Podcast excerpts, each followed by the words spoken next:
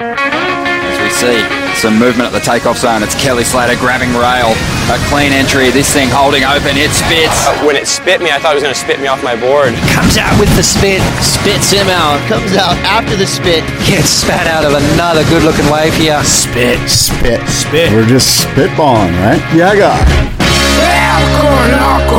Yeah,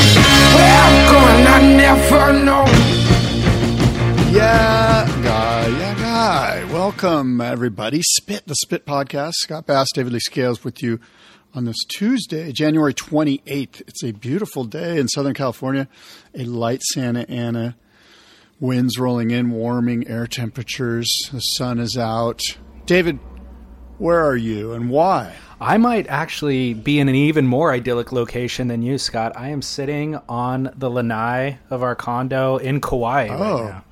our condo. Who's with you? Oh, shoot. Yeah. Uh,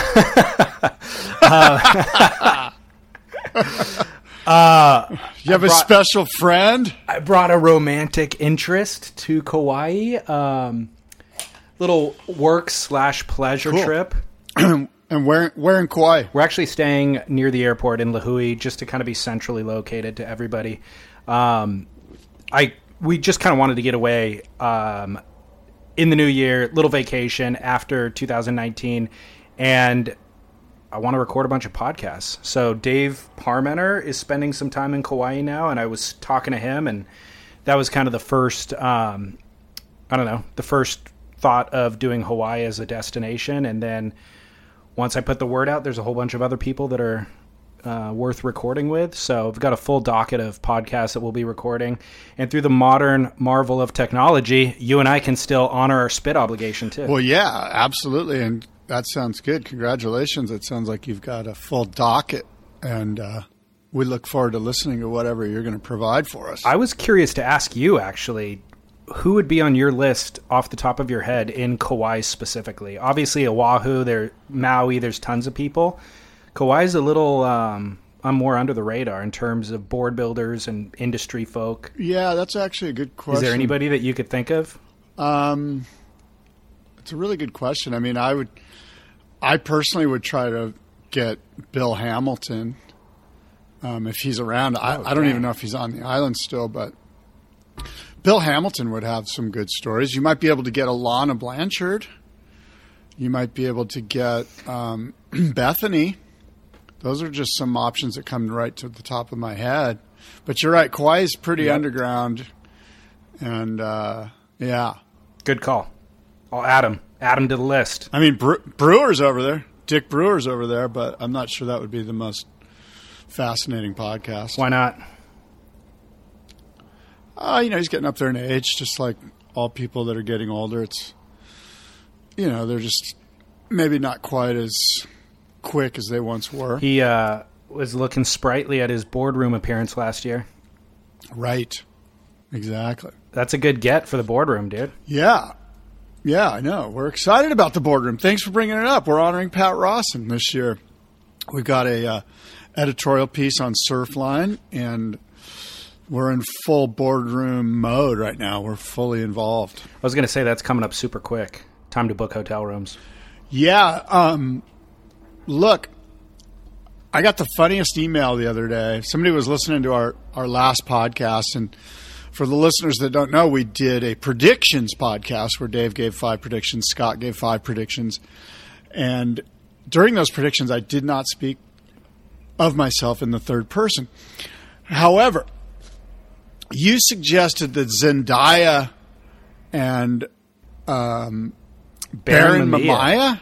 Mamiya, Mamiya were going to hook up. Definitely. And somebody sent somebody randomly sent me a text. Was like, "Hey, does Dave know that Zendaya's a trans?"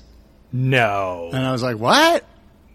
I don't think so." I, and I don't even know who the person is. But you might want to look into that because that would be bad if you if you set up a Hawaiian with a trans. Why would that be bad? Maybe they're both into it, Scott. Oh wow, Scott, you're so I mean, unwoke, dude. Maybe I am. I'm very much unwoke. Get with it. But uh, anyway, Um, yeah. I, so- I have a feeling that listener might be trolling you to get you to talk to speak out of school on the podcast. Well, it's worked because I've stepped on my foot twice. Um, I'm looking. I just googled it up right now. It says that she helped a transgender fan. Uh, there's no headlines coming up about her being trans. I think there was another actress on the show that she's on, maybe that's trans.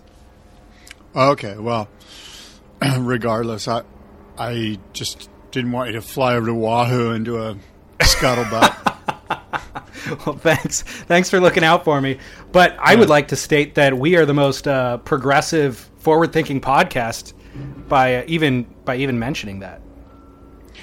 yeah, I mean, I've I know I've cut my trans fats from my diet and um, whatever you know, whatever it takes. I could tell last time I saw you, dude. Yeah, You're looking svelte. Um, well, dude, we had some pretty huge news in surf this week. yeah, right. John John Florence. Do we lead with that? Is that how we open the show? Um, I mean, that's what I thought you were referring to, but I mean, it is. But, it uh, is. Uh, yeah, yeah. Go ahead. so Hurley had when John John started writing for Hurley, he signed an eight-year, thirty million dollar deal, which comes to about three point seven five a year. That's from Hurley alone. So obviously he's got other sponsor deals. Obviously he's earning money um, through contest winnings and everything else. But three point seven five from Hurley. He still has $12 million left in that deal. As we reported in our last show or two, um, Nike sold Hurley to Blue Star Alliance, and they're not re upping anybody's contracts. They're actually cutting all of their marketing money. I think it was from. I forget what do. Do you remember what the total marketing uh, budget was? Thirty million down to three million, maybe. I'm not positive. I don't know. I think that's what it was. Um, so, anyways, none of the athletes are getting renewed. They were going to let the athletes finish their contracts, but apparently the Blue Star attorneys have come in and looked for loopholes through all the contracts and are just trying to get people out so they don't have to pay them out. So, anyways, they offered John John of the $12 million that he still had in earnings ahead of him, they offered him a $2 million buyout outright.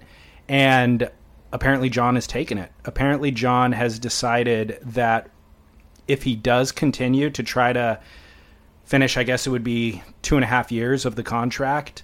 Um, there's probably going to be a lot of hoops to jump through. They're probably going to require a lot of, I don't know, public appearances, stuff that he just doesn't want to do. So, in lieu of that, he took the $2 million payout and he is sticker free on his board. Wow, and this is kind of reverberating through the, you know, the business hallways of the surf industry, because, as you know, and as everyone knows, John John Florence is sort of the biggest name, at least in North American surfing, and um, potentially the world. Um, understanding that Gabe Medina's quite a powerhouse in South America and beyond, but so everyone's kind of scratching their head, going, "Okay, well." John's out there. Um, he's a free agent. He's looking for a deal. And what does this mean? What is this going to look like? Um, is he going to be able to get a non endemic, somebody like, as you mentioned, and we'll just throw out um, Rolex as a generic brand? Is he going to get a Rolex type company or an Adidas or, or some non endemic to sign him to something that's close to what he was getting from Hurley? And if he can, this is really good for the rest of the professional surf world and for the surf space in general.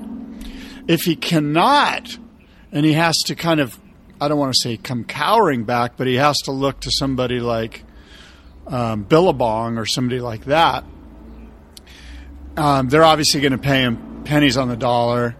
This is a complete, as uh, I was reading, Ashton wrote a piece in Stab. This is going to be a complete reset of the marketability of professional surfers. So everyone's kind of waiting with bated breath to see if John can get some. If John gets a big deal, it's going to be good for everyone else.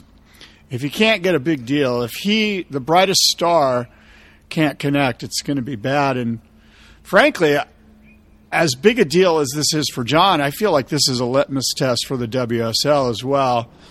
If their yeah. best and brightest star um, isn't marketable non endemically, then it's a big lose for the WSL. Now, on the other side, if John gets a deal, it's a win for the WSL. They've proven to the surf world and the rest of the mainstream world that World Surf League's on the rise, professional surfing's on the rise, and their star athletes are marketable beyond you know you and I. I, doesn't it kind of feel like a square peg in a round hole at this point, though? Like, I think that the era of surfers getting paid by a brand that it, that being their main paycheck and them kind of honoring all of these obligations to that brand is kind of done. Um, I feel like John John, like I've stated in the past, when Kelly left Quiksilver, it was because what can Quiksilver possibly provide Kelly that he can't provide for himself? Kelly as a brand is almost bigger than Quiksilver, and maybe not bigger, but it certainly limits his opportunities to do a lot of different things because it would be a conflict of interest if he's in bed with Quiksilver. And I feel like just look at um, Gabriel Medina is probably even a better example because he has the biggest social media following. I think it's like 8 million people at this point. So, what can any brand provide him that he can't really provide for himself, he could probably earn just as much money through doing brand collaborations, whether it's for I don't know, a branded line of sneakers or a branded just one off something that he receives back end on. Maybe doesn't get paid the full amount up front, but there's a million opportunities for earnings um, in the way that the Kardashians have leveraged their own individual brand and then done product lines. There's a million of those opportunities for pro surfers now, and I think they need to start really looking at it with a much, much broader scope. And especially if their currency is the visual medium, because Jamie O'Brien embracing YouTube to have his vlog, somebody like Gabriel or Italo or Felipe or Julian Wilson with his Brad Pitt looks or John John certainly with all of his talent could really really stake their claim and become bigger than any surf brand could ever promise them, you know. I I, I read what you're saying. I don't I personally don't think John John's that marketable. I think Kelly is marketable. I think there's people that are marketable. I don't think your average guy on the street really gives two craps about John John Florence. Now they might go, "Oh yeah, Kelly Slater," or they might even in Australia, especially, be like, "Oh, Julian Wilson, he's the good-looking bloke," and all you know. So I just think that the idea that you and I know that John John Florence is the most dynamic surfer in the world, and so he's marketable for us. But I don't think on a mainstream level, John John Florence moves the needle at all. Now there are surfers. I mean you know, I'll I'll say it. I think Laird moves the needle for people. Uh, you know, on Fifth Avenue, I think Laird moves the needle in Europe. I think um, Kelly moves the needle for mainstream people. Like my my brother in Connecticut knows who Kelly Slater is. My nephews and nieces in on the East Coast know who Kelly Slater and Laird Hamilton is. They don't really know who John John Florence is. They don't really, you know, I. So I, I think there's other personalities that that if I was a non-endemic, I'm I'm not necessarily going, oh yeah, he's the greatest surfer, so we should sign him. I'm looking at it like, who's moving the needle? Who's on Instagram going crazy? Who is the 18 year old you know kid on the street fired up on? You know what's the demographic I'm trying to touch? And does this guy do that for me? And there's so many people, there's so many ambassadors out there, and it, and to to think that um, this niche of surfing like has this big sway as far as marketing. I just don't think it does. I mean, I personally am like, you know, I, I may be more moved by, you know, some really great TED Talk person, or you know, I, I just don't think that surf, surfing's that right. big of a deal on the mainstream level. Dude, you make a really good point. I actually had in my notes is John John past his prime because I did think about that too, and uh, he's so prone to injury. First of all, so we it, I'm wondering if his ascent peaked at the exact moment that Hurley was owned by Nike and they could pay him the biggest contract of all time. Like those two details happened in the right moment. And part of John John's authentic self is being private and not wanting to be um, you know, as accessible maybe as Kelly Slater allowed himself to be when he was in his prime. And Hurley used that in their marketing where it was like, we'll give you these glimpses into his world, but he's really a private person, so let's give him a space. And that kind of created an allure where he became a mythical figure.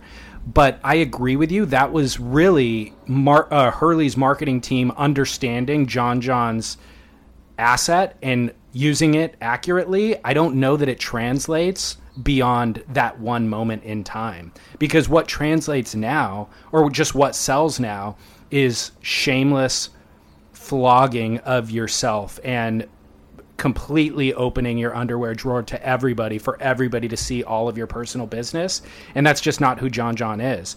So I agree with you. I kind of agree. John John's not the guy anymore in this new world order that we're kind of hypothesizing will take Yeah. place.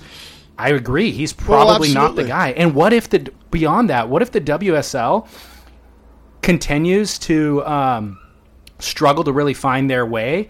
And they could seize up. The WSL could not exist the way that we know it in two years from now. And it could be specialty events. And so that also takes a lot of gravity off of this one pinnacle world champ. Because right now, John John can hang his hat on the fact that he's a two time world champ and Eddie winner and all that stuff. But what if the world champ isn't that meaningful in two years from now? What if the free surf edit guy is equally as important and the big wave world tour guy, Billy Kemper, is just as important? Then none of it seems to matter. Then you really have to go out and gain a YouTube following, you know? Well, absolutely. And I would, you know, we had our prediction show last time. I sort of feel like I I agree with what you're saying. I could see in two years the whole the whole format as we know it completely blown up with professional surfing, and we truly do go to this UFC thing. Hey, we just want to see a you know an all day surf contest between Gabe and John John Florence at Kandui or something, you know, and it's a pay per view event.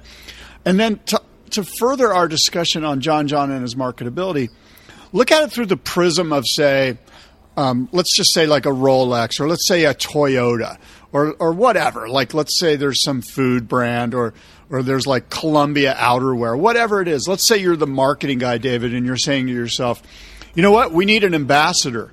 Who should we get? And there's a million great potential ambassadors for your company. I mean, there's like, you know, Luca Don. There's so many NBA stars. There's there's so many um, NFL stars. There's so many mainstream stars who already have a name, who everyone already knows, who are great guys that we could sign to a deal and that could move the needle for our company. John John Florence, some pro surfer from Hawaii who nobody knows, is not even in the conversation. I completely agree. I wonder if that is kind of what John John's okay with. I don't. I wonder if he's actually chasing down the next contract, or if he goes, "Look, I've made ten million bucks, or more than that now. I guess it would be twenty million bucks. Um, I'm fine. I'm set for life. My kids' kids are set for life. I want to get on a sailboat and go surf the best waves in the world. And maybe I'll put out a video edit once a year or something. But he doesn't seem to be the guy who needs to chase the limelight. Well, good for him. I hope that's how he moves it. But I mean, whatever makes him happy. If he wants to chase down another contract, that's great too. If he does, my question to you is, where does he land in the surf space? If he's not going to go all out to Rolex, I don't. I can't see any logical uh, surf brand that would be able to pay him what he feels that he's worth, or that he feels would align with his own brand. Do you? Well, I got a couple thoughts. One is, look, Hurley just has blown up in the last, you know, eight months. Hurley is basically, it's like persona non grata at the specialty retail level. If you go into like Jack's or Surf Ride, I'm assuming that they're like, let's get this Hurley shit off of our floor. We don't want anything to do with it. It's the new sold out brand, and none of the kids down at the beach want anything to do with Hurley anymore. So that tells me this. Okay, we've got a bunch of floor space. We need some hardcore brands, some like salty crew type brands to fill this void. And I got to thinking about Hurley, and I'm like, okay, so I truly believe that, for instance, I think Machado could make a brand if he really put his mind to it and got the right people around him we why not buy just Machado instead of Hurley? It's just called Machado, and it's and it's you know all about you know it's clothes and wetsuits, and it's Machado. Did you get your new pair of Machados? I think that he's. I think he could do that. Now I don't know if John John Florence could do that, but my point is is that there is a void in the specialty retail space for another brand, and I think the specialty retail space is jonesing for new brands. They're jonesing for these types of salty crews to, to come up through the ranks and to establish themselves as core brands and um, not brands that you're going to find, you know, at Costco or Walmart. And and I think the opportunity is there for somebody. I don't know if it's Machado. I don't know who it is or what it is or what the brand is, but I'm sure that there hate- are people, even like Ryan and Jeff Hurley, who are going, "Let's make a brand." You know, like let, we know how to do this. We've got all the relationships. All we got to do is, you know, build some clothes. You know, do some marketing, put together a budget, and we're kind of off and running. And we have capital too. I- I hate to tell you, Scott, this might be your worst idea of all time, dude. really, building a brand is a bad yeah, idea. well, it is a terrible idea. An ex pro Dude, you ex asked uh, Barron Mamiya who to wants- date a trans girl. That's a pretty bad idea. I didn't ask him to. I'm telling. I'm predicting the future. That is what's going to happen. What I'm telling you is look at Ke- look at Kelly Slater and Outerknown. Look at Dane and Craig Anderson with Former. Do you think any of those are considered successful examples?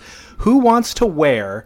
Look at an Salty ex Crew. World Champs clothing line. Look at yeah, Salty Salty Crew. Crew's different. Well, I'm not Salty Crew's look, different. Salty. All, all I'm saying is there's a void. Somebody needs to make a brand. That's all I'm saying. I'm not saying Machado's the greatest idea. I'm just throwing that out there that I think that there's opportunity for brands and for specialty retail to embrace a new brand. I think it's out there. I think there's a void. Whatever that looks like, I I don't, don't, know. I, I don't disagree with that statement. I'm saying, look at Potts' line of clothing back in the day. Nobody wanted to wear Potts brand. There's once you're past your pinnacle, athletes have a limited time, obviously, of earning potential.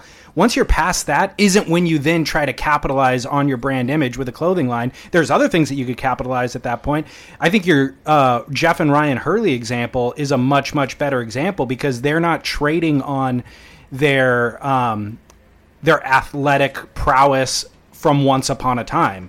They're trading on we understand the business, the back end of the business. We have all the supplier relationships and the distribution, so we can go ahead and create a brand around that. But again, is do you think Kelly? Do you think Outerknown is going to be around in 10 years from now? Is it considered a success currently? Is Dane and Craig's thing considered a success? Well, again, all I was suggesting is that there's a void and somebody like Answer my question, Scott. Answer my question.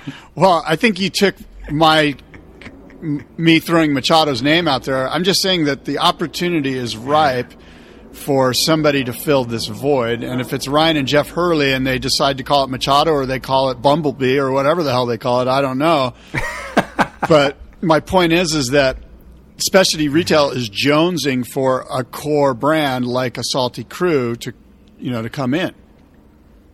I look, Salty Crew is a great example of a success, um, but I don't know that specialty retail is even thriving. So to th- consider or to suggest that you would build a business that fills this niche in a struggling industry is also kind of a weird approach, you know? And by the way, does anybody I mean clothing, getting into clothing is Well, it would be wetsuits. almost a fool's errand. No, it would, right? it would be wetsuits and board shorts. It would be a core offering, and then of course you're going to fill out. You know, you're going to need a product line that includes other stuff, and and with that comes, hey, I like to wear this, you know, warm hoodie because it's cold at the beach. You know, like it's obviously you're, you know, we're kind of nitpicking.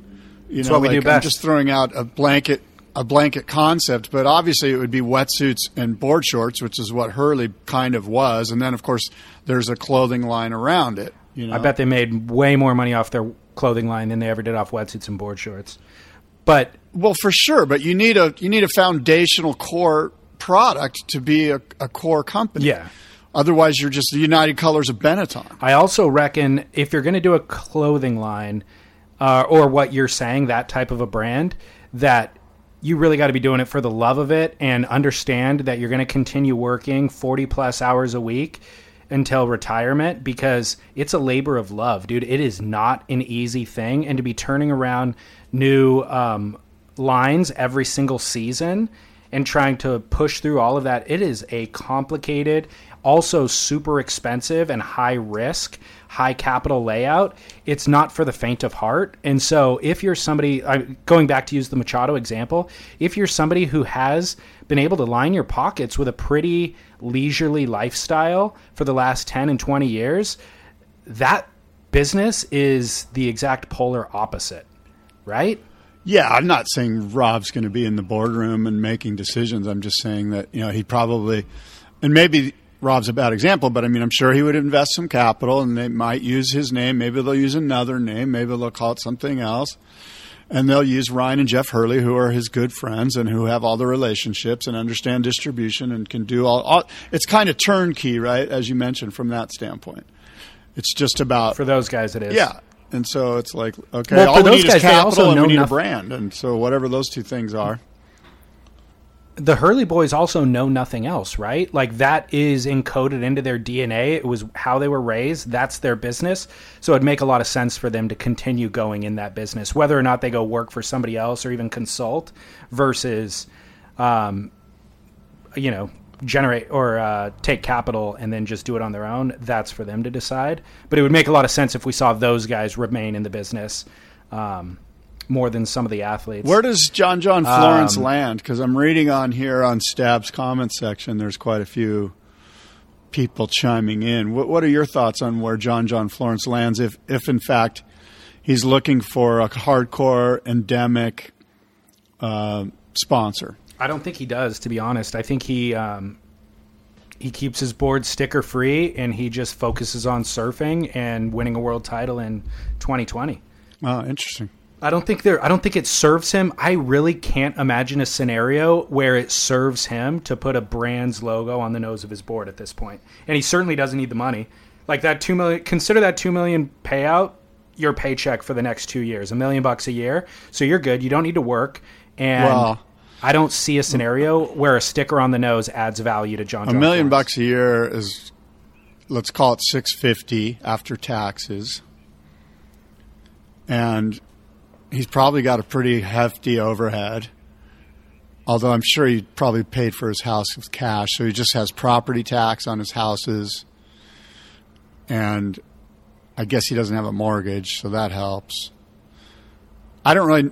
I don't think his overhead's that. How much do you think it is? He lives a pretty simple life. How much do you think seems. it is? Ten grand a month? I mean, I don't know. He's got a fancy sailboat. I know that. Ooh, you're gonna have to sell that. That's a money pit. Well, there's some people suggesting, what about Vans? What about Patagonia? He's Um, already on Vans. Oh, duh. I'm just reading what I'm seeing here on these comments. So you know what the power move would be, to be honest, is, um, if he did, I, I, I guess Vans wouldn't be a good example. Um, my understanding of his deal with Electric was they couldn't pay him the amount of money that he wanted, and so he took small equity share in the company. How'd that work out? I don't know. I mean, it, I think it's still part of the deal. So that Yeah. that is an option too as you move forward. But obviously, Vans wouldn't. Vans is too big to really uh, offer something like that. But there's a bunch of different ways you could do it. Again, I don't really see there being a lot of value added to his brand to put a sticker on his board. Um, not to move off of that, but kind of in relation to it, did you see the trailer for the Gabriel Medina biopic? No. Sounds interesting. Is So Zendaya in it? The I wish. Um, What? So Gabriel Medina, it Gabriel Medina. It's um, Globo. Is it Globo Sports, the Brazilian uh, news sports outlet?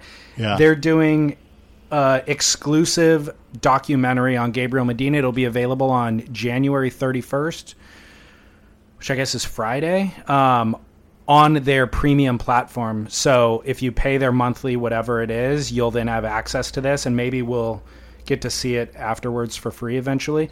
But it's a biopic. It's a it's a uh, documentary about Gabriel Medina with a bunch of footage from his youth, all of the people surrounding him, interviews with his dad, interviews with Kelly Slater, all that stuff.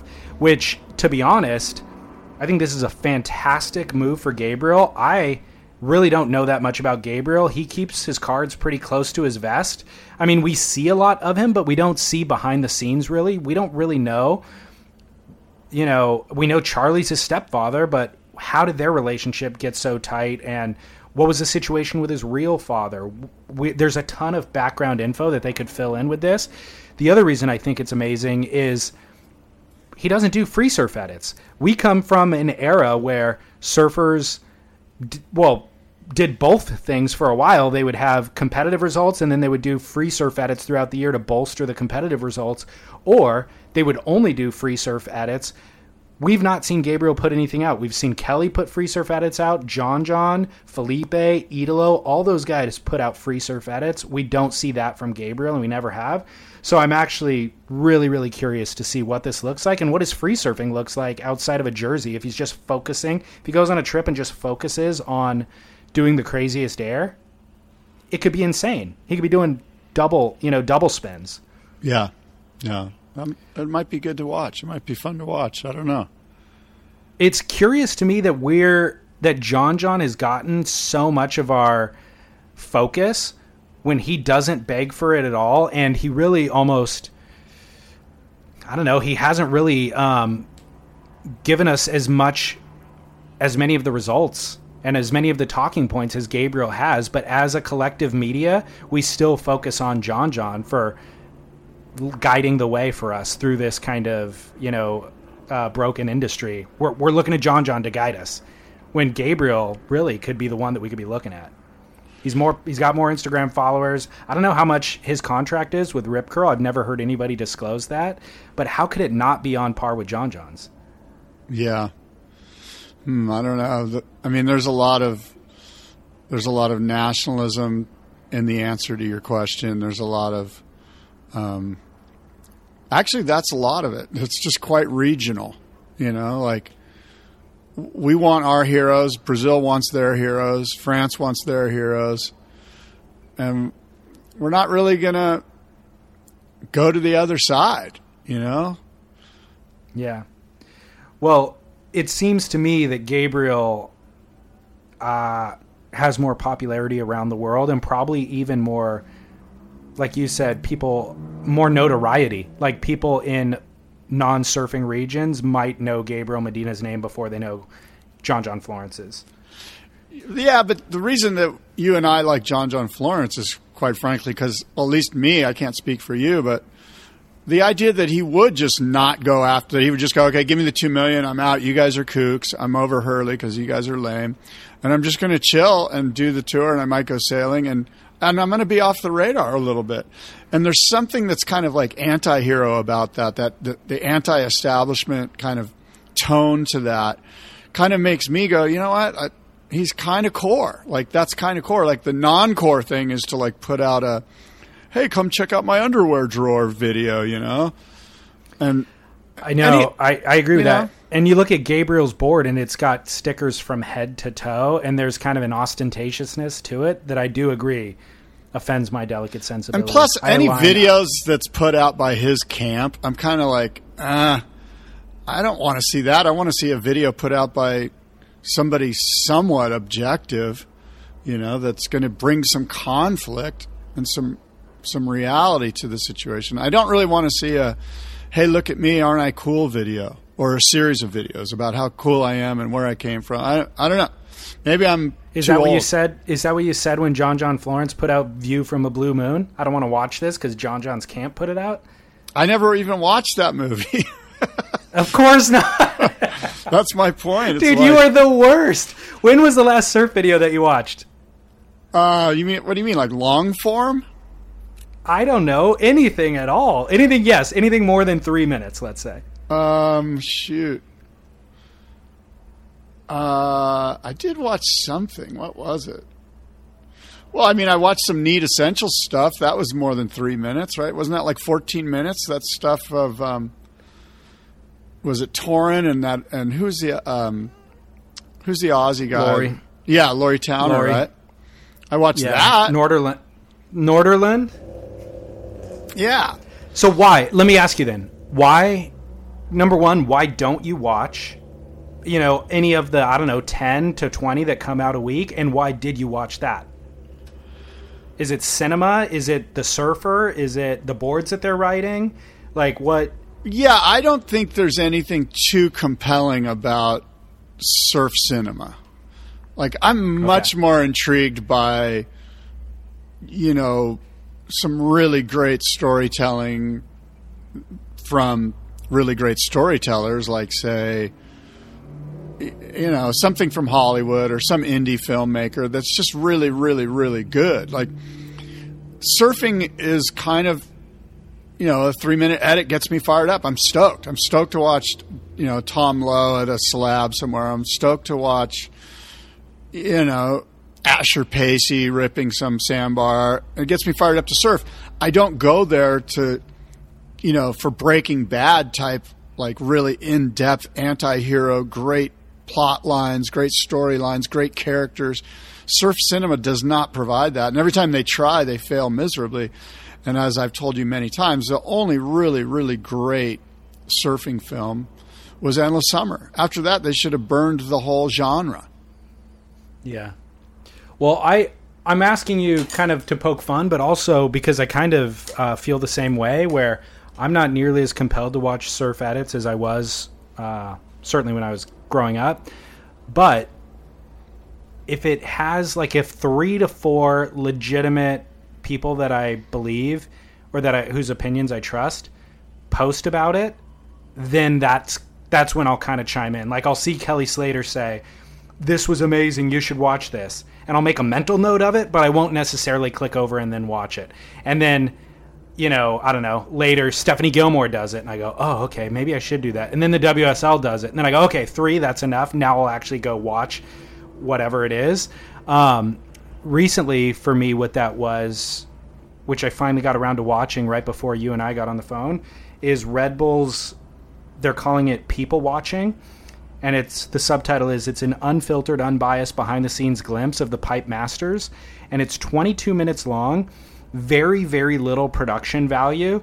It's just them being behind the scenes at the Pipe Masters, and they'll give little title cards of day one, and the sun comes up, and then they'll oh they'll um, catch audio of John Pyzel talking to Eric Geiselman and Shane Dorian about. He's like, yeah, dude, Jadson Andre, when he was like 13 years old, brought Italo over to my house, and he's like, hey, you should sponsor this guy. He's going to be a world champ one day and I was like, I don't know how to get him boards in Brazil, so I never like even took him seriously. But he was right. Italo was amazing. Then they cut to somebody else behind the scenes, and it's these little snippets, real lo-fi. Again, not not production value. There's no graphics packages or anything like that. It's just the behind the scenes of the Pipe Masters, and it's almost, by the way, better than any recap that the WSL put out about their own event. It's the second best thing I've watched about the Pipe Masters after the Pipe of Masters event itself. It's really, really good. And it's 22 minutes, and it's kept my attention the entire time. Yeah, that no, I mean that sounds good, and I'm sure that I would enjoy it too. It's just, you know, maybe I, I, I don't know, maybe I would like it, but. By the way, I just remembered, I recalled I watched the Andy Irons movie on Netflix with my wife. That was the last long form film I saw. And it was pretty good. How long ago? Did you watch uh, it recently, or was that a while? Yeah, ago? I probably watched it like eight months ago or something. You know, long after it was out. Right, right. Me too. It took me a while to get around to that. And it was okay. You know, um, it, it, was okay. It, I, I, I was. I liked it. And yeah. the and the other thing that I saw that I really liked, which I just randomly saw, was Stab in the Dark. The one I think, the one Mick Fanning did uh, with the EPS epoxy boards that were all black? No, shoot. Was it, it, Well, the recent one was all three guys. It was like Fanning, Jordy, and Dane. Yeah, I think that's the one. I don't remember black boards. It was like it was like two years old or something. It might have been a year old. It wasn't. Oh, okay. It wasn't one of the I'm, recent. I'm ones. sorry. The boards weren't.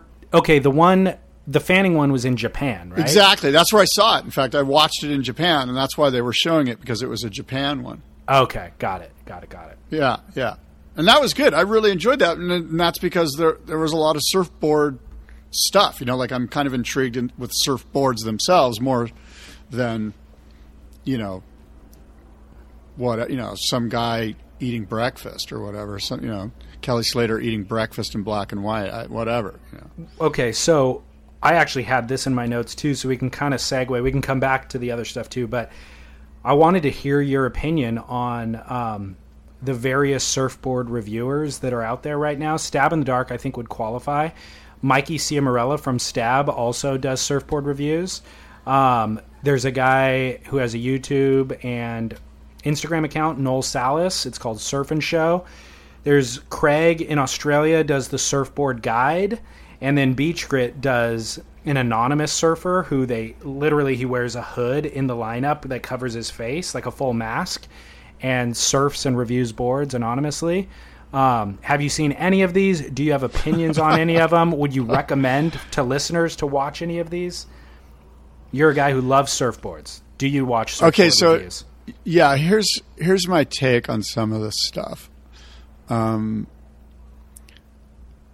the wonderful thing about surfboards is that they're all different, and a board that you love, I might hate, and a board that I hate, you might love, and vice versa, and versa vice. And so there's no such thing as like a good surfboard or a bad surfboard. They're just surfboards. And if you weigh 10 pounds more than me or are wearing 20 pounds of wetsuit, the board that I love, you might hate. And so the concept that there's guys saying, hey, this board did this for me and this board didn't do this for me doesn't ha- doesn't have anything to do with how that board might react when I'm on that board. And so I think that surfboard reviews are good. I think it's cool that they do it. I think that there's something to be taken away from it, probably. You know, like you might learn something, especially if you're sort of a newbie to the space. But I don't think you should base a purchase on what some guy that's ripping lowers, specifically Salas, who he absolutely rips at lowers every time, right? Yeah. And and there's also some some obvious subjective, you know, concerns there, which is why I kind of chuckled with the beach grit thing. It's kind of cool that they put a mask on somebody, and do they actually have the guy go, "I hated this board. This board didn't work for me"? You know, actually, the way that they do that is uh, Steven Shearer writes reviews about the boards, and the anonymous surfer actually never gives any commentary. He's just doing the shredding. Like you could watch the board being ridden by anonymous surfer, but the reviews themselves are coming from Steven Shearer, who obviously has ridden the board as well. Yeah, I, I, do, I do think there's plenty of room for those things, and I think they all. I know it's hard work, and I think that they're probably all doing a good job at it on some level. But like I said, I, I, I know that you have a board that you love that I would probably hate. And I have a board that I love that I'm sure you would probably hate, or just not like. You know, wouldn't you wouldn't be like, oh, glowing review because Scott loves it. I'm going to love it. You know, it's just that's the beauty of surfboards. That's why I, I have four in production right now. I'm constantly trying new boards. four? Yes. you are out of control. I know, I know. I've got two from. Is your wife going to hear this and get angry? No, because she knows it's all part of the business. But how convenient! Yeah. You structured a business to supply your surfboard habit. That was your whole plan from the it beginning. It was an here. evil plan, and the the cover's been lifted off. Yeah, but anyway, that's why I got into the wine business. Yeah, because yeah, all right, yeah. See you in rehab. Um, um, so I, while I while I agree with what you're saying, it really, really is a super simplified and also throws the baby out with the bathwater. If what you were saying is true, then we would have to throw out what our shaper is telling us that we should do with our surfboard or which board we should ride based on our shaper's feedback. You know what I mean? The reality is feedback and explanation of how contours and channels and fins work is solely what we have to go on. And that's what the surfboard reviewers are trying to provide us. Yeah, no, I I'm not saying that they're necessarily bad. I'm just saying that you got to take them with a grain of salt. That you you okay. know, I mean, look, some of the best boards I've ever gotten or ridden, uh, I bought used at like a surf swap, you know, and they were dinged up and crappy. Yeah. I mean, I remember I went down to El Salvador one time and the boards didn't make it, and um, I ended up borrowing a like a five two Sunset Fish kneeboard from Jimmy Rotherham that was sitting in Bob Rotherham's. You know, I had spider webs on it. It was just beat to shit. It had open dings. This was a kneeboard, and the board went insane. And if you saw it, you'd be like, "That's the ugliest piece of crap ever." Like, but the board was absolutely killer. And so my point is, is that Yeah. you know, like, is the surfboard reviewer guy going to say, "Hey, you know what? This 1974 kneeboard's actually pretty good"? No, he's going to go, "This thing's a piece of shit. I can probably do you one better," and he probably can. But the point is, is that you know, I just don't think there's anything. Uh, And I don't, you know, it's not a stretch here, but there's no such thing as a perfect surfboard. There's just, um, you know, different boards for different conditions. Um, I would argue that the reason why that kneeboard situation worked so good was because it was so far out of your paradigm. Like sometimes that is the best possible thing for your surfing is getting on something that forces you, thank you, forces you to completely start from scratch. Like just Did your fiance just bring you like some coffee or something? Did you hear it being poured right now? N- nothing but Co- nothing but Kona's finest, dude. I texted her while we were recording to bring it. Um, Oh my god! but um, you know what I mean? Like getting on a, a completely out of left field board forces you to think about your foot placement. It forces you to think about standing up and then finding trim on the wave, and all of those things are good for kind of resetting your surfing. Do you agree? I do, but let me ask you this: um, I, I fully agree with that. I fully agree with that. Have, if you look back in your past, have you purchased a lot of used boards Yeah, or off have, the rack actually. boards? I, I bet you I've purchased more used or and off the rack than I have custom. I've been almost exclusively custom for the last I don't know seven years or something. But prior to that, it was a lot of used boards. And usually, when you purchase something used or even off the rack, you're like putting it under your arm. You're like, you're, there's just a connection for whatever reason, sort of based on your past experience riding other hundreds of boards. But you're like, I think this one's going to be the one, you know. And I don't think that a surf, a guy that's giving you a review online or wherever about a surfboard is going to be able to, you know, give you that same sort of I got the board under my arm sort of vibe where you're like, oh, this one feels right, you know. Haven't you done surfboard reviews? I have, and and it just gets to a place where it's like, first of all, I personally don't want to poo poo on any surfboard builder, you know, because above what I said, like I might not like the board. It doesn't mean the board's not good. It just means I didn't like it. You might love it, and that's why surfboard reviews are kind of, you know, to each his own, you know. So have you watched uh, Michael Mikey Ciaramella's surfboard reviews on Stab?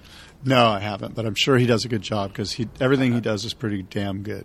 Yeah, because I have watched him, and I don't disagree with what you're saying. Basically, I watch them and I think to myself, "This is well done." I'm not compelled to buy the board or to not buy the board. He surfs way better than I do and differently than I do, so I, I guess I'd have a hard time translating what he's saying to my experience.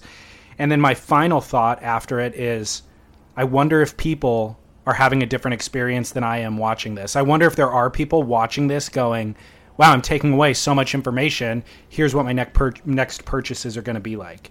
That's the that's my final thought whenever I watch them. And you summed Yeah. that all up basically. Yeah, I I don't know.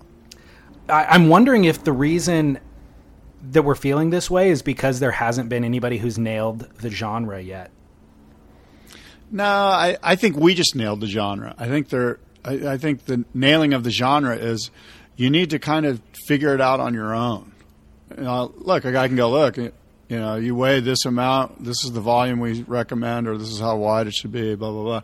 But at the end of the day, you just kind of have to use your own experience to determine which board you think is right for you, and you know, based on where you surf and where you're going to go surf, and all of those things. Yeah, but the same thing could be said about um, film reviewers. You know, where everybody's taste in film is so different. But what you learn to do is develop a preference for a certain reviewer.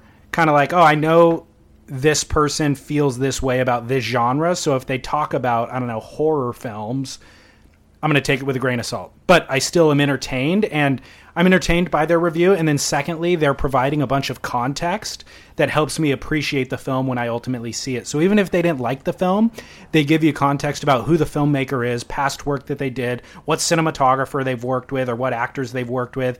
And then that helps me to place it into my own understanding of that film, maybe, you know?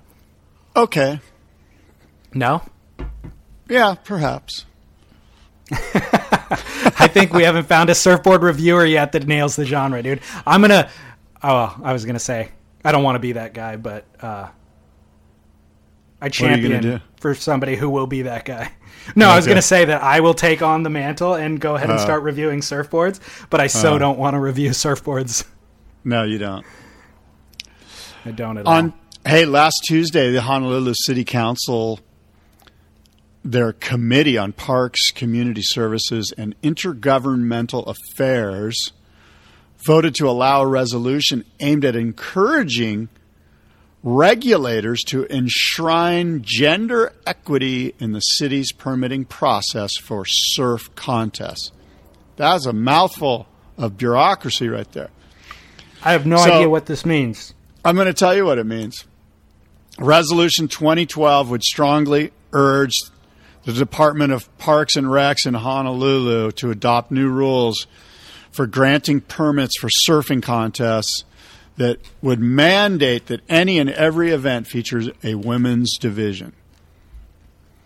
To be clear, the passage of this resolution doesn't mean that the WSL will be mandated to include a women's division in events at Haleiwa or Sunset Beach or even a women's Pipeline Masters effective immediately. That's not going to happen immediately. However, this resolution receiving the level of support it's gotten so far um, means that, and by the way, it passed. The question of whether the women's tour should conclude at Pipeline may actually be moot. It may soon be against the rules if it does not conclude at Pipeline. It might be against the rules. Should David, and I've asked you this question a thousand times. Should the women's tour conclude at Pipeline in conjunction with the men's tour? Uh, it should not be mandated by the government. That's the answer. Like, I think, well, okay. I think women, women and men, and trans and everybody else should have equal access, so equal opportunity.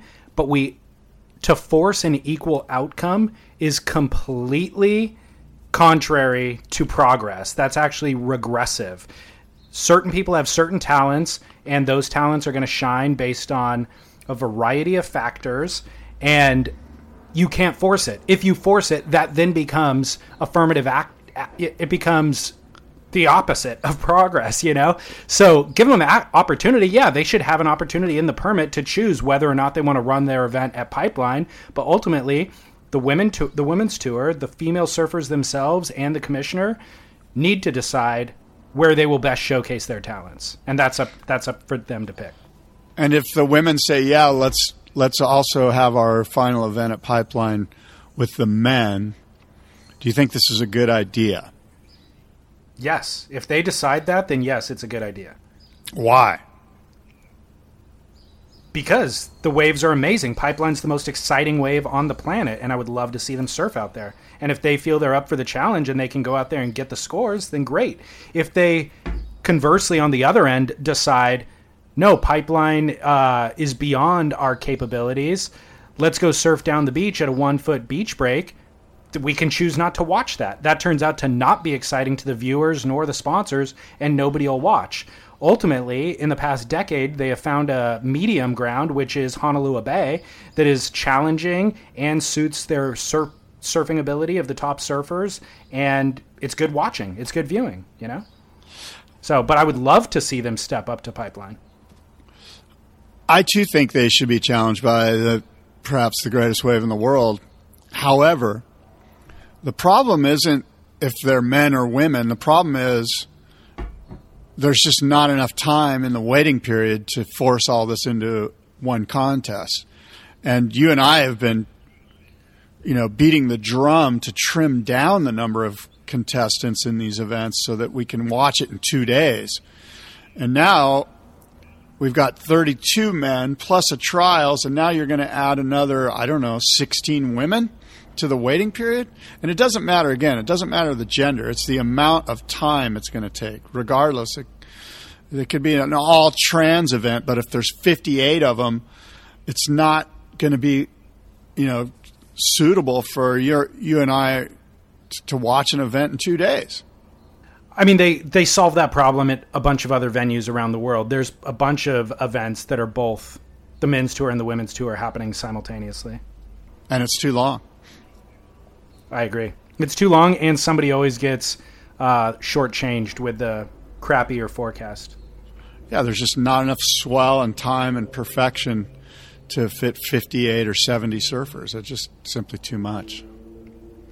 Look, I don't even know why this is um, this decision is happening on a governmental level.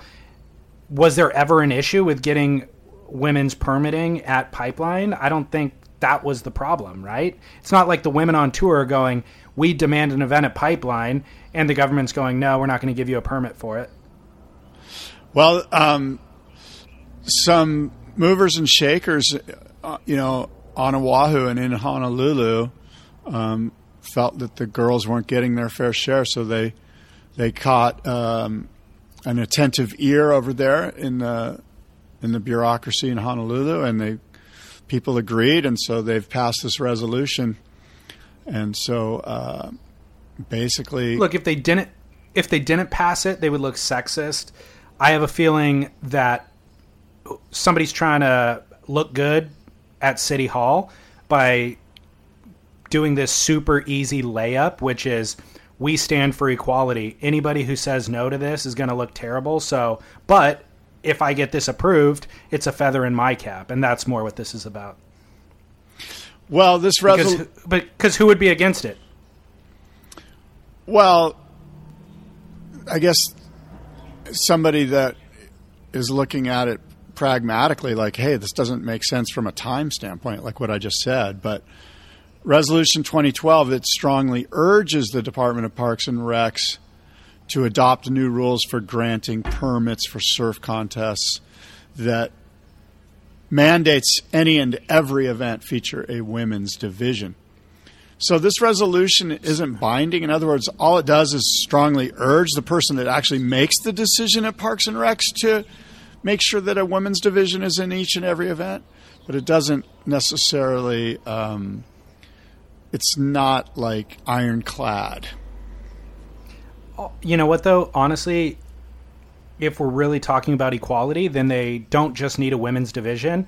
They need a women's division with the same number of surfers um, and heats as the men division with the same amount of prize money too.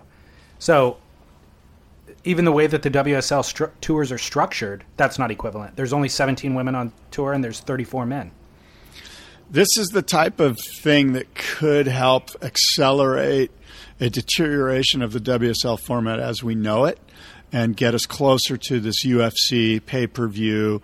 Um, it's going to be John John Florence, Gabe Medina, Italo, and a wild card, somebody like who knows? You know, there's a bunch of opportunities there.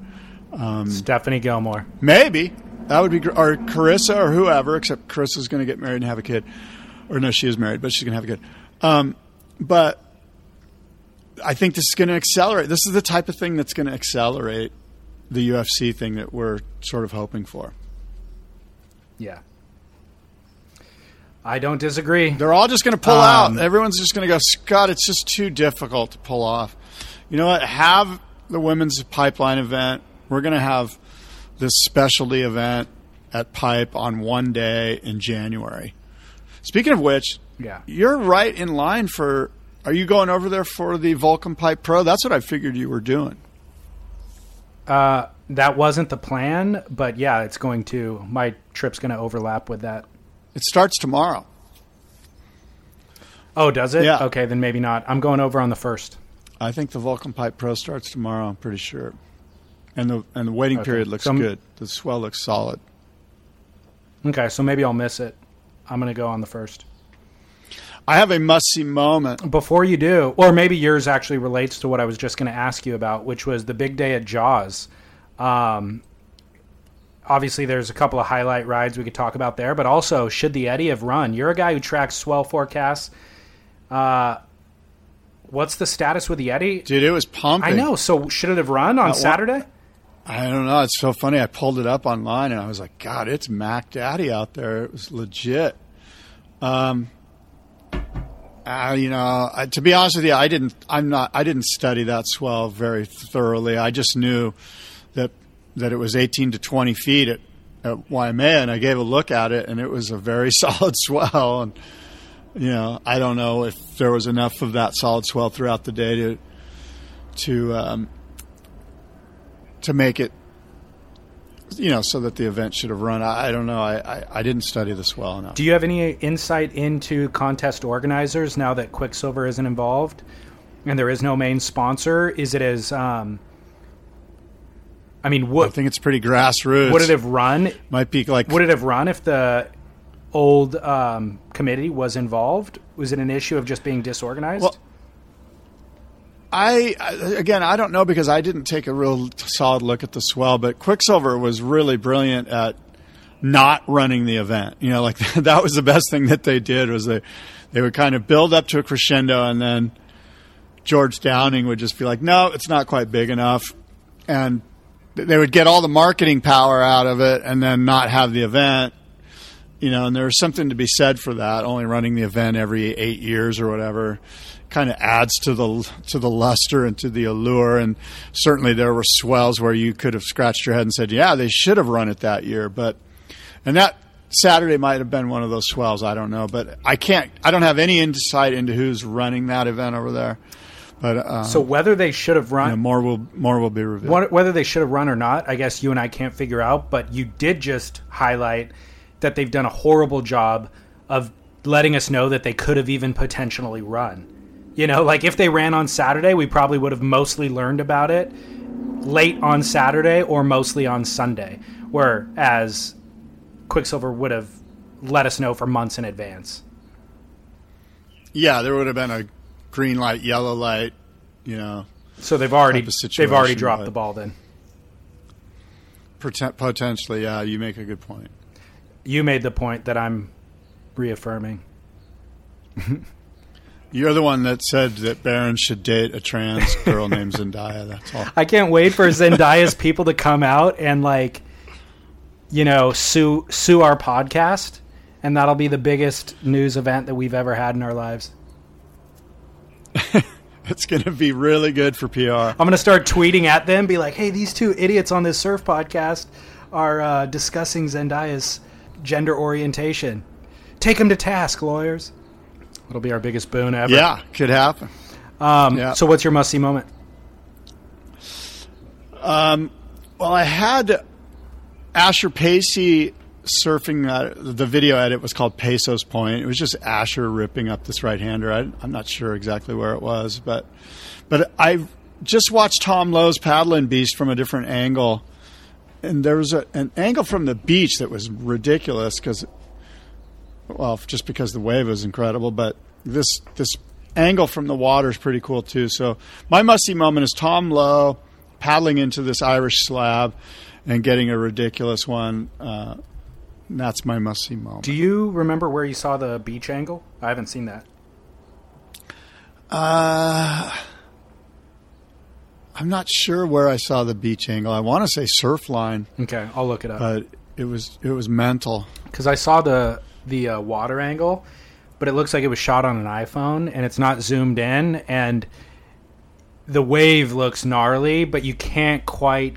I couldn't, anyways, on my phone, I couldn't get a read on his positioning. Like, was he really deep, or which was he in like the most critical section or whatever? But the wave was obviously super duper gnarly.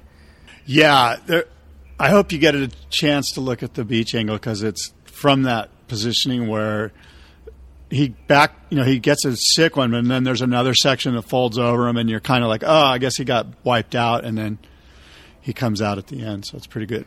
What uh, to what degree does being in a five mil wetsuit, hood, booties, and gloves make it gnarlier?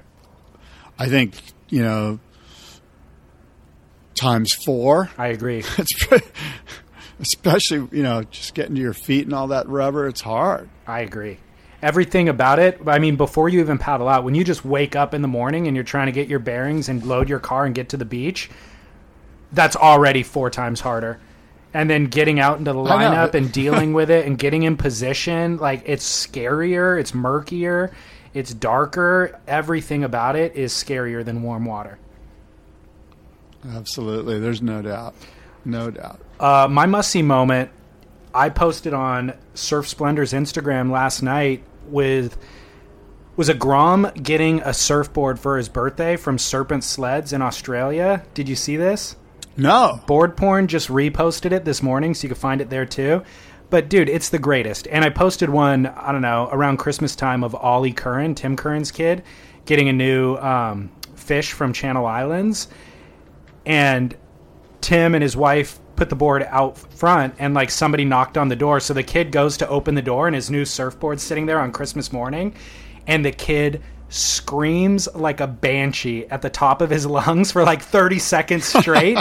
it's the greatest thing ever. And so the one that I just posted yesterday is um, I think his name's Andrew Mooney is the surfboard shaper and his label is Serpent Sleds. And somebody ordered a custom and then gifted it to a kid and they're covering his eyes and then they have him put his hands out and he like is feeling the board with his eyes closed. And as soon as he kind of identifies what it actually is in his hands, they open up his eyes and he does the same exact freakish uh high pitched squeal for like uncontrollable for 30 seconds.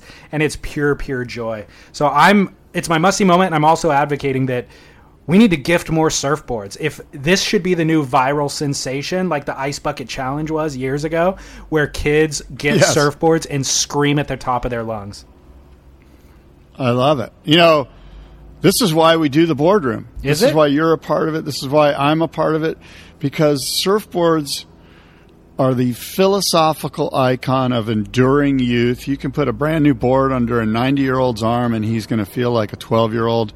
And the same, as you mentioned, is true for a 12 year old. Philosophical icon of enduring youth, the surfboard, and that's why the boardroom is so much fun. May 2nd and 3rd at the Del Mar Fairgrounds. Say it again. Where by the way, that is an epic tagline. I heard it years ago. I feel like I haven't heard it since. Say it again for the people in the back, Scott. The surfboard is the philosophical icon of enduring youth. Who came up with that? Uh, I think I think Sam George might have come up with that. I'd like to take credit for it, but I think Sam did that. I mean, it it sounds. I mean, no offense, but it sounds like a Severson quote from, uh, you know, issue number one or something. Like that's iconic. Yeah, I don't know. I'm not. Su- I think maybe I did. I would be surprised if I actually came up with that. I'm pretty sure Sam might have come up with that. But I like it. It is. It's yeah, and that's our marketing line for this year. I've re, I've uh, I've come back to it. I've come full circle. So we're putting that out there on our marketing this year. More the Boardroom International Surfboard Show presented by U.S. Blanks, May second and third at the Del Mar Fairgrounds, and it is truly international this year. I've got surfboard makers from Australia, from South Africa, from Brazil, from Hawaii, uh, the East Coast, the West Coast here. Canada. It's going to be killer. We're pretty, and we're getting filled up. I mean, this thing is moving quickly here, so um, it's really cool. We're Good. excited. Good. I'll be there. Um, we always get to interact with a lot of podcast listeners there, which is really nice. Um, and then my, I've got a Duke and a Kook, Scott, before we go. My Duke is Billy Kemper for his insane barrel at Jaws on Saturday, where he actually levitates midway through it. He backdoors a crazy right.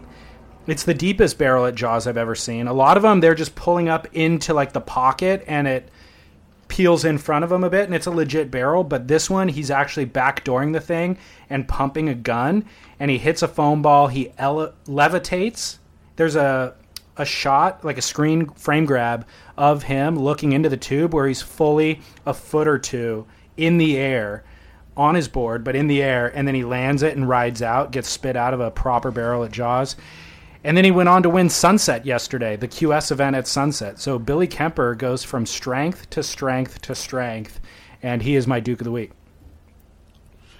Is Billy Kemper more marketable than John John Florence from a mainstream non-endemic brands point of view. Yeah, he might be. Yeah, I could see an energy bar or somebody like that. Under Armour. Under Armour. Good call. Under Armour because he just because all of his Instagram posts that aren't surfing are him working out in the gym or outdoors. You know. How about Kai Lenny doing that little chop hop? On he gets towed into a wave and he's just s turning, waiting for the wave to stand up. As soon as it does, he does this little chop hop and then just starts grinding down the face. It's so sick. Yep, I am a fan of the chop hop.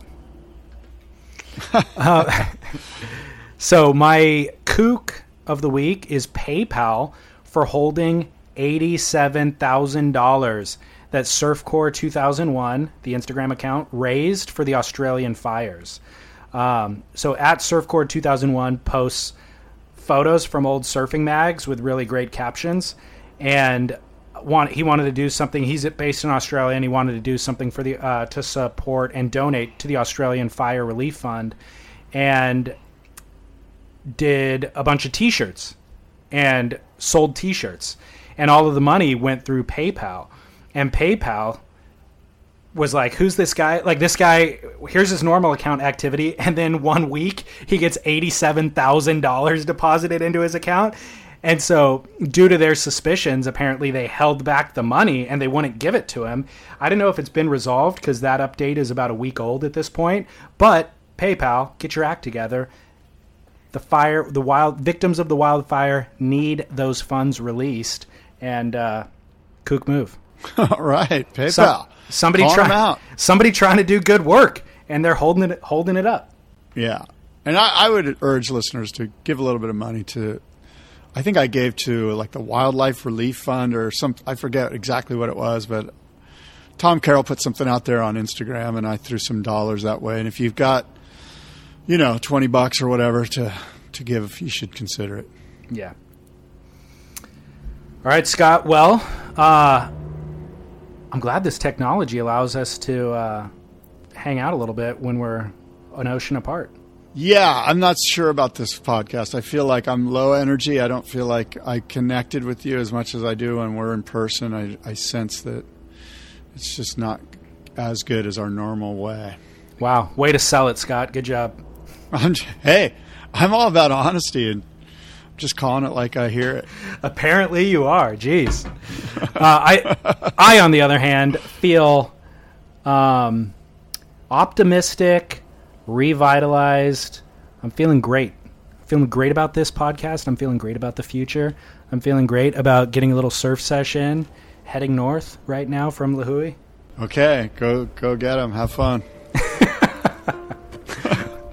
what are you gonna do? Until what are you gonna do time. with your day?